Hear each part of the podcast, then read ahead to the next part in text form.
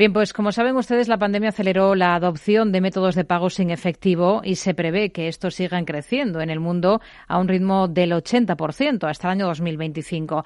Es un negocio millonario y las alternativas para hacer estos pagos digitales cada vez son más. Nos acompaña para hablar de ello esta tarde Arturo Zamarriego, director de finanzas y responsable de operaciones de la FinTech Divilo. ¿Qué tal, Arturo? Muy buenas tardes. Hola, buenas tardes. Bueno, habrá gente que no les conozca exactamente. ¿Qué es Divilo? Pues Divilo es una fintech que lanzamos nuestros productos este año, en enero de 2022, pero que previamente em, pues tuvimos un proceso largo para poder conseguir todas las autorizaciones de Banco de España, porque somos una entidad regulada por Banco de España. ¿Y cuál es la finalidad de Divilo? Pues nuestra principal finalidad es ofrecer a las pymes, autónomos y empresas toda la innovación a la hora de cobrar.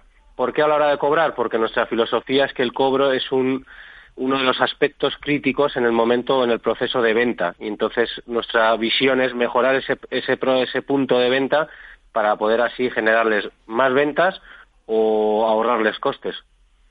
¿Alguna de estas tres patas de negocio en las que se centre más o más bien eh, público objetivo, eh, autónomos, pymes o empresas ya más grandes? Pues eh, fíjese que nos ha pasado algo en, este camino de aprendizaje, que es que nosotros, nuestra eh, principio, creíamos que iba a ser un, nuestros productos más demandados por, por, autónomos, ¿no? En el corto plazo, porque nuestra idea era dirigirnos al pequeño empresario o al autónomo. Y nos está pasando, y luego, si, si es posible, le pongo ejemplos, de que grandes empresas eh, están contando con nosotros, ya que tienen muchos empleados y muchos puntos de venta. O sea que así puedo decirle que un poco hemos ido transformándonos hacia un target mucho más grande del que esperábamos, lo cual es una muy buena noticia. Inés. Muy buenas tardes, Arturo. Mm, ¿Qué soluciones de pago y cobro ofrecen ustedes? Detállenos un poco la propuesta de valor de las diferentes opciones. Pues eh, nosotros tenemos ahora mismo en el mercado dos principales opciones de cobro. La primera es cobrar a través del teléfono móvil. Esto que mm, nuestra idea siempre ha sido, si haces todo con el teléfono móvil, ¿por qué no también, siendo un empresario, un empleado de una empresa o un autónomo, ¿por qué no vas a poder cobrar con el teléfono móvil? Entonces, eh, lo que intentamos es hacer un producto muy sencillo. Eh, la persona, nuestro cliente, se baja la aplicación de Divilo y en ese momento, una vez que se ha dado de alta como cliente, puede empezar a cobrar directamente con su teléfono móvil. Esto, esto además permite que el, su cliente final pague con cualquier tipo de método de pago, con el propio, con otro teléfono móvil, con un reloj, con la tarjeta, etcétera. Y además no solo es cobrar, ya que nosotros con nuestra aplicación hemos conseguido que se vean todas las ventas y todas las operaciones en tiempo real, ya que como sabe la analítica hoy en día es fundamental para, para las empresas. Poder hacer las devoluciones en donde, en donde esté. O sea, no es necesario que tenga que ir, si ha habido un error, volver al, sitio físico, al comercio y hacer la devolución emitir una factura en tiempo eh, real y además permitir a todos los empleados, bajándose la aplicación, imagínese una empresa con mil empleados, con 500, con 100, con lo que fuera, que todos ellos puedan tener un punto de venta. En definitiva, es sustituir el datáfono tradicional por algo mucho más novedoso, mayor innovación y que incrementa las, las ventas y ahorra costes. Y el otro producto que nosotros llamamos, al primero le llamamos Divi y al segundo Divi Store, es cambiar la filosofía del QR o los enlaces de pago. Con la pandemia hemos podido ver que, mm, que, ya todos nos hemos acostumbrado al QR. Pues lo que nosotros pensamos y hemos, y hemos realizado es que no solo puedas ver el catálogo de servicios en el QR, sino que además puedas acabar todo el, todo el proceso, es decir, cobrar. No tener que tener una web para poder eh, vender tus servicios. Y esto es tan fácil como mando un QR a todos mis clientes, y solo con escanearlo ahí puedes ver el catálogo de productos y realizar la compra o con un enlace de, pago. Y con esos dos métodos de cobro, pues poco a poco estamos introduciéndonos en el mercado y cambiando las maneras de cobrar. Mm, muy interesante. ¿Y podrían compartir a lo mejor con nosotros y con nuestros oyentes algún caso de uso que tengan con un cliente concreto?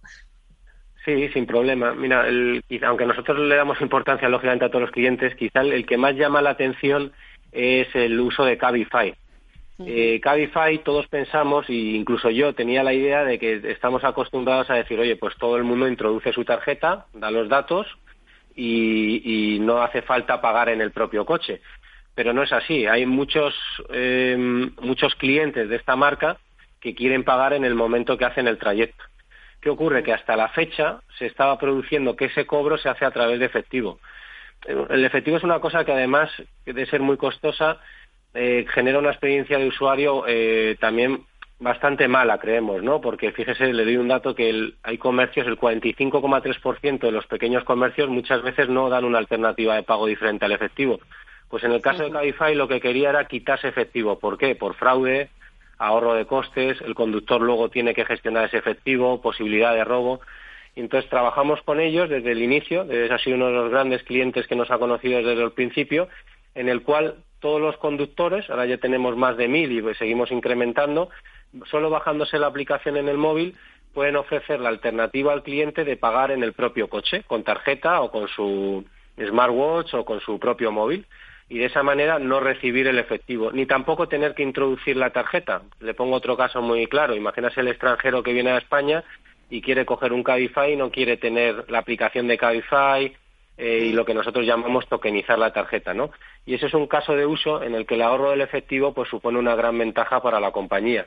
Y en el caso de los temas de los QRs y Pay le pongo otro ejemplo de un cliente nuestro que es el grupo Trocadero, que está focalizado en, el sur de España, aunque ahora en Madrid también está abriendo, en el cual, fíjese lo que hacía, él tenía, mm, reservaba las hamacas de verano y para la reserva de las hamacas todavía el método para reservar las hamacas era una transferencia bancaria, apuntarlo en la libreta, eh, etcétera, ¿no? Ahora simplemente con mandarle un link o un QR a los clientes, ellos reservan desde su casa la hamaca, eh, pagan en ese momento, además acceden a otro catálogo de productos si lo desean. Imagínate que además de la maca quieres tomarte algo en el, en el local o el establecimiento y hacen el pago. De cara a nuestro comercio, a nuestro cliente, es muy cómodo porque todo queda registrado en tiempo real, quedan exactamente, pueden ver las reservas, quién ha pagado, quién no. Y en ese campo estamos viendo además mucho, mucho éxito, ¿no? Porque ahora vienen todas las fiestas de Navidad, todas las reservas, y la verdad que estamos incrementando el negocio mucho con este tipo de productos. Qué interesante, Arturo. Son ustedes unos expertos en, por, lo que escucho, en experiencia de cliente en, pagos y cobros. Eh, son todas buenas noticias, pero hablemos un poco de, la etapa que estamos viviendo ahora. ¿Cómo está atravesando hilo este momento de incremento en la inflación, de incremento en el coste de, la vida? Eh, ¿Qué pueden compartir ustedes al respecto? Sí, pues ¿cómo nos ha afectado? Bueno, el tema de la inflación al final lo que yo creo que provoca en nuestro cliente final es que deba ser más o, te exige que demuestres más tu valor añadido. Es decir, ahora mismo, pues todas estas compañías, nosotros, por ejemplo, tenemos compañías de distribución en el cual pues cobran con el teléfono móvil en el momento que dejan la mercancía a sus comercios tenemos una gran compañía como Monbey, por ejemplo, que deja su pan, bollería al comercio y, claro, lógicamente ha habido un coste de la materia prima que hace que también se tengan que replantear los costes financieros. Entonces, ¿qué hacemos nosotros para combatir la inflación? Primero, mucha innovación y tecnología, demostrarles de que están incrementando las ventas o ahorrando costes, por ejemplo, el efectivo, porque es la manera de convencerles de que no solo es un servicio financiero más. En segundo lugar, mucha transparencia en los precios y precios competitivos ya que ya tienen muchas subidas por otras eh, por otros por lo que está llevando la inflación como digo. Eh, y en tercer lugar a la innovación y a un precio eh, competitivo no ponerle ningún otro tipo de, de costes fijos. O sea nosotros solo cobramos por lo que utilizas. Es un coste por transacción y si no lo utilizas no te cobramos absolutamente nada no entonces la persona está tranquila o la empresa está tranquila o el comercio o el, porque al final no tiene ningún otro tipo de costes fijos. Solo si él considera que lo está usando tiene valor añadido, en ese momento le cobramos eh, la comisión pertinente. Ahora eh, vienen de lograr captar 3 millones de euros en una ronda de financiación.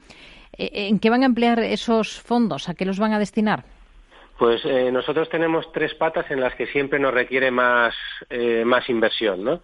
La primera de ellas es la fuerza comercial, Lógicamente nosotros queremos seguir centrados en conseguir más y más comercios, gente que nos conozca y entonces tenemos que tener eh, más comerciales y más gente destinada a esa venta y que, demuestre nuestro valor añadido. ¿no?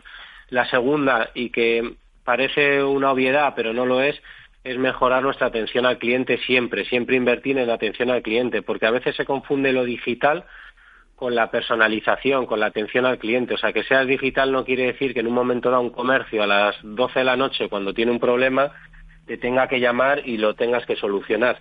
Y luego también, por supuesto, si somos una fintech, nosotros tenemos que seguir innovando, innovando, innovando. Y más inversión en tecnología. En apenas dos, dos, años de vida, más o menos, han, han conseguido afianzarse, eh, lo decíamos al principio, entre autónomos y empresas, gracias a esa propuesta que tienen, la de facilitar el pago digital a través del teléfono móvil, eh, evitando ese convencional eh, datáfono. A partir de ahora, ¿qué metas se ponen? ¿Qué, mm, ¿Qué planes de futuro tienen más inmediato ustedes en la compañía? Sí, pues nosotros tenemos dos principales eh, planes, ¿no? El primero de ellos es, igual que le decía, que somos una empresa muy enfocada en facilitar los métodos de cobro para, para las empresas, el comercio y el pequeño autónomo.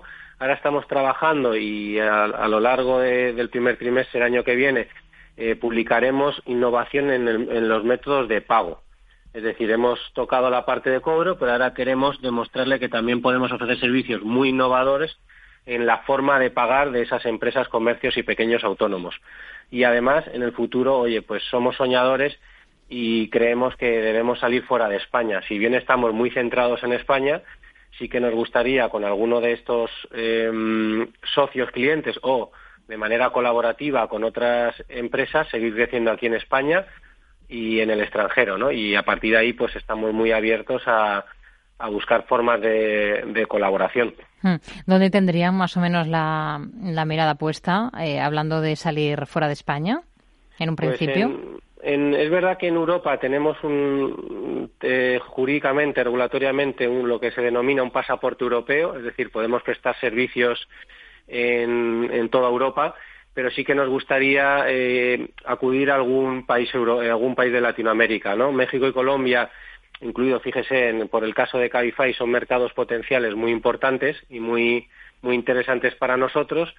Pero dicho esto, claro, eh, ahora estamos en un momento de reflexión porque igual que son muy atractivos, son muy grandes y hay que prepararse muy bien el desembarco. Entonces, estamos en ese periodo de reflexión, pero si me dice usted dos, pues podrían ser dos perfectamente viables. Hmm. Nos quedamos con ello, con esas metas. Arturo Zamarriego, director de finanzas y responsable de operaciones de la FinTech Divilo. Gracias por atender la llamada de este programa de Mercado Abierto en Capital Radio. Muy buenas tardes. Muy buenas tardes a ustedes. Gracias también a Inés Muñoz Vidal, experta en FinTech. Hablamos la próxima semana. Inés, muy buenas tardes. Muy buenas tardes, gracias.